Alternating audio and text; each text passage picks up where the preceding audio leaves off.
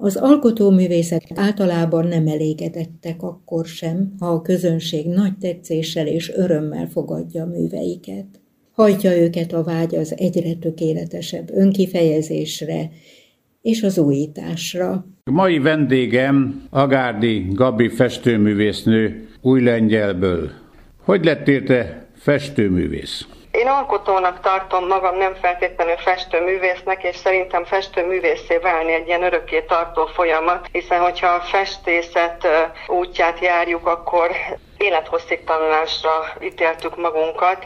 Gyerekkorban kezdődött, mint mindenki másnál. Amire úgy emlékszem, az a 6-7 éves kor, az általános iskola kezdete, ami ilyen meghatározó volt, és tulajdonképpen akármilyen órán ültem, én az irodalomkönyvtől elkezdve mindennek a borítóját telerajzoltam mindenféle figurális, illetve táj elemekkel. Édesanyám volt az egyik meghatározó az életemben, illetve szüleim, akik a természet szeretetéből és a rengeteg kirándulásból adódóan megmutatták nekem a világot, rengeteg múzeumban jártunk, rengeteg kiadványt hoztunk el, mindig gyűjtöttük a kis helyi nevezetességeket, kisebb szobrokat, alkotásokat. Tulajdonképpen én nekik köszönhetem azt, hogy szenzitívebb voltam a világra és nyitott a szépre, vagy esetleg az értékeinknek a megbecsülésére. Ez valahol itt kezdődött. Ebben az általános iskolában Zács Ferenc volt a tanárom, aki velem külön is foglalkozott, nagyon idős, és nagy figyelemmel kíséri mai napig utamat. A középiskolás évek alatt inkább az irodalom, a zene felé fordultam, de édesanyám javaslatára közgazdasági iskolába folytattam tanulmányaimat, ha bár én már akkor a balettintézetbe szerettem volna menni, és más jellegű kreatív művészeti oldalamat kipróbálni, de nem volt erre lehetőségünk. Később pedig a felnőtt évek már megint más jellegű utat kínáltak, de az alkotás iránti vágy nem hagyott nyugodni, és tulajdonképpen rövid volt az az idő, amit én nem foglalkoztam alkotó tevékenységgel. Később visszaültem Barcsai Rajziskolába, elvégeztem a Művészeti Szakgimnázium festőszakát, sőt mai napig tanulok a Szegedi Egyetemen, másodéves hallgató vagyok, ott folytatom most a tanulmányaimat, illetve meghívást kaptam a Csinkó István képzőművész, rajztanár, művészetírótól. Ő a Magyar Nemzeti Galéria egyik műhelyét vezeti Juhász István festőrestaurátorral együtt, és ebben a galéria körben, az Ebegényi Szőnyi István képzőművészeti szabadiskolában volt szerencsém tanulni, rengeteg kortárs ismerősöm, barátom van, akik nagy szeretettel és nyitottsággal fogadják érdeklődésemet különböző technikák iránt, úgyhogy én úton vagyok a festészet lényegének megértéséhez, és valószínű 20 év múlva is ugyanezt fogom mondani. Tehát készé válni, vagy festőművészé válni, az, az véleményem szerint egy folyamat. És a megújulás is nagyon fontos. Az, hogy mindig képezze magát az ember, és legyen nyitott az új dolgoknak a befogadására. Azt veszem ki a szavaidból, hogy nagyon sok művészeti ág érintett meg, és végül a festészet mellett kötöttél ki. Állandóan képzed magad, de nem csak magad, festőtáborokat tartasz. Ez 2016-ban, 17-ben kezdődött a Monoron a József Attila gimnáziumon kaptam arra felkérést, hogy az ott érdeklődő fiatalok részére művészeti szakkört indítsak, és József Attila gimnázium után hát egyre nagyobb számú érdeklődés volt az ilyen szakkör foglalkozások iránt, és ezért Dabason a Kerekes László Alkotóházban, Kecskeméten a, a Termésetházában, a Kiskunsági Nemzeti Parknak egy épületében, illetve Albert és a Művészetek Házában van lehetőség ezekre a szakkörökre, amely gyermek, illetve felnőtt szakkörök. Hát ezen kívül hozzám köthető az új lengyeli alkotóműhely, ott festő és szobrásztáborok vannak, nagy, nagy örömömre most már azt mondom, hogy évente több alkalommal, vagy nem is kell hozzá reklám, tulajdonképpen már tavaly beteltek az idei táborok, nagyon szeretik ezt a környezetet. Ez egy kis Toszkána, úgymond az egész épület, meg az egész helynek a hangulata. Hogy valaki kezdő vagy haladó, ez majdnem, hogy teljesen mindegy, mert a, a tematika az úgy van felépítve, hogy mindenkit a saját maga által választott témában és technikában segítem. Te plener festészet iránt vagy elkötelezve, ugye?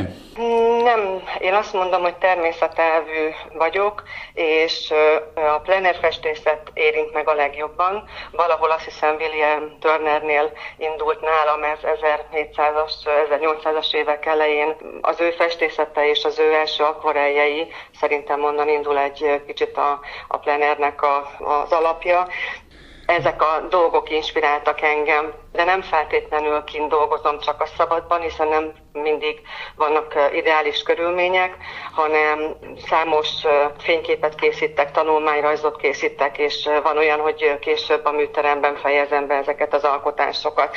Tehát amit kint egy az egyben festek, azt mondom, hogy 50%-át teszít ki az alkotó tevékenységemnek. A plener kapcsán eljutunk, és tudom, hogy Erdély szerelmese vagy ezen belül is Máramaros vidékén, ugye Nagybánya, Felsőbánya, erről a kapcsolatról, meg az oda való elkötelezettségedről egy pár mondatot mondanál. Hát Erdély az már nagyon nagy vágyam volt, ott nem voltam még, de 2019-ben a Híd Egyesületnek az elnöke Serfőző Levente keresett meg Nagyszebemből, ugye ez tulajdonképpen Európai Kulturális Fővárosa, nagyon szép kisváros. Megkerestek, hogy lesz a tizedik Hungarikum Fesztivál, és gasztronómiai témában négy festőművészre gondoltak, akik itt Magyarországon képviselhetnénk a az alkotó oldalt. Farkas Gyöngyi volt, Bottyán Marianna, Radóci Mária, illetve én. Ennek a kurátora volt Strebeli Robert, aki kulcskérdés most így az erdélyi kapcsolatok kapcsán. Ugye a Radóci Mária iparművésznő a kiállítás rendezője volt, Strebeli Robert pedig a kurátor, aki a Brukenthal Múzeumnak volt kint a vezetője. Egy nagyon jó barátság alakult ki többszöri kintlétünk alatt, és e, tulajdonképpen 2021-ben ő hazaköltözött Nagybányára, mert ő nagybányai születésű, és a kinti Nagybányai Múzeumnak a vezetését e, kapta meg. Valahol szerintem mindenki egy kicsit visszatér a gyökereihez előbb-utóbb, és e, onnan jött az ötlet és a gondolat, hogy felső bányával, ami hasonló kislétszámú település új lengyellel lehetne egy testvérvárosi kapcsolat, és tulajdonképpen ez van most folyamatban. A testvértelepülési szerződéseket megkötöttük, az önkormányzatunk támogatással itt biztosítja ezt a kapcsolatot. Először Tavaly szeptemberben mentünk volna ki, ugye a Nagybánya 125. évfordulója alkalmából, művésztelet alkalmából a nagybányai napokra, de sajnos az meghiúsult, később a Covid miatt nem tudtunk elmenni, és most áprilisra tűztük ki a következő időpontot, de most megint nem várt események miatt úgy tűnik, hogy júniusra el kell, hogy halasszuk. Már nagyon várja a csoport. Pest megyei képzőművészeti alkotóháznak ez egy rendezvénye én magam hoztam létre annak érdekében, hogy itt új lengyelben és agglomerációjában mindenki hozzájusson azokhoz az élményekhez, amit a alkotó tevékenység, illetve maga a kultúra szeretete többletként ad Számos ilyen programunk van, például pannonkológyár látogatáson voltunk, megnéztük a gyerekekkel, felnőttekkel, hogy készül az olajfesték, a pasztelkrét, a számos nagy múzeumban, legutóbb a Torma múzeumban voltunk, ugye szintén nagybánya kapcsán, és láthattuk ott a nagybányai remek műveket, ugye a magángyűjteményekből, és most ugyanilyen szervezés kapcsán próbálunk eljutni nagybányára, a művésztelepre, az Ásványtani Múzeumban, és, és még számos program kapcsolódna ehhez a pár naphoz, úgyhogy most izgalommal várjuk, hogy ki fogunk tudni emenni. Hát reméljük. De a szavaidban látom, hogy Nagybányának, illetve a nagybányai festészetnek a szerelmese vagy és rajongszértük. Jó gondolom, ugye?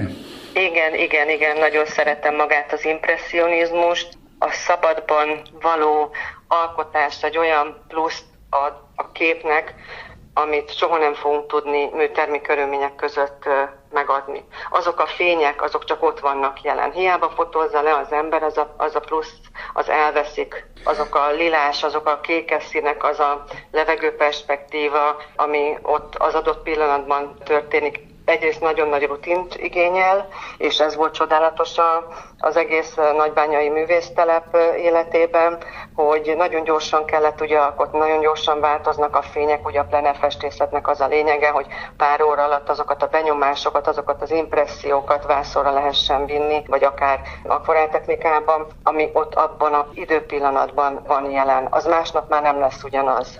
Hát nagyon szépen köszönöm neked, amit elmondtál, és nagy örömömre szolgált, mert én is nagy rajongója vagyok a nagybányai festőművészetnek, egyáltalán a körülményeknek, ahogy megalakult.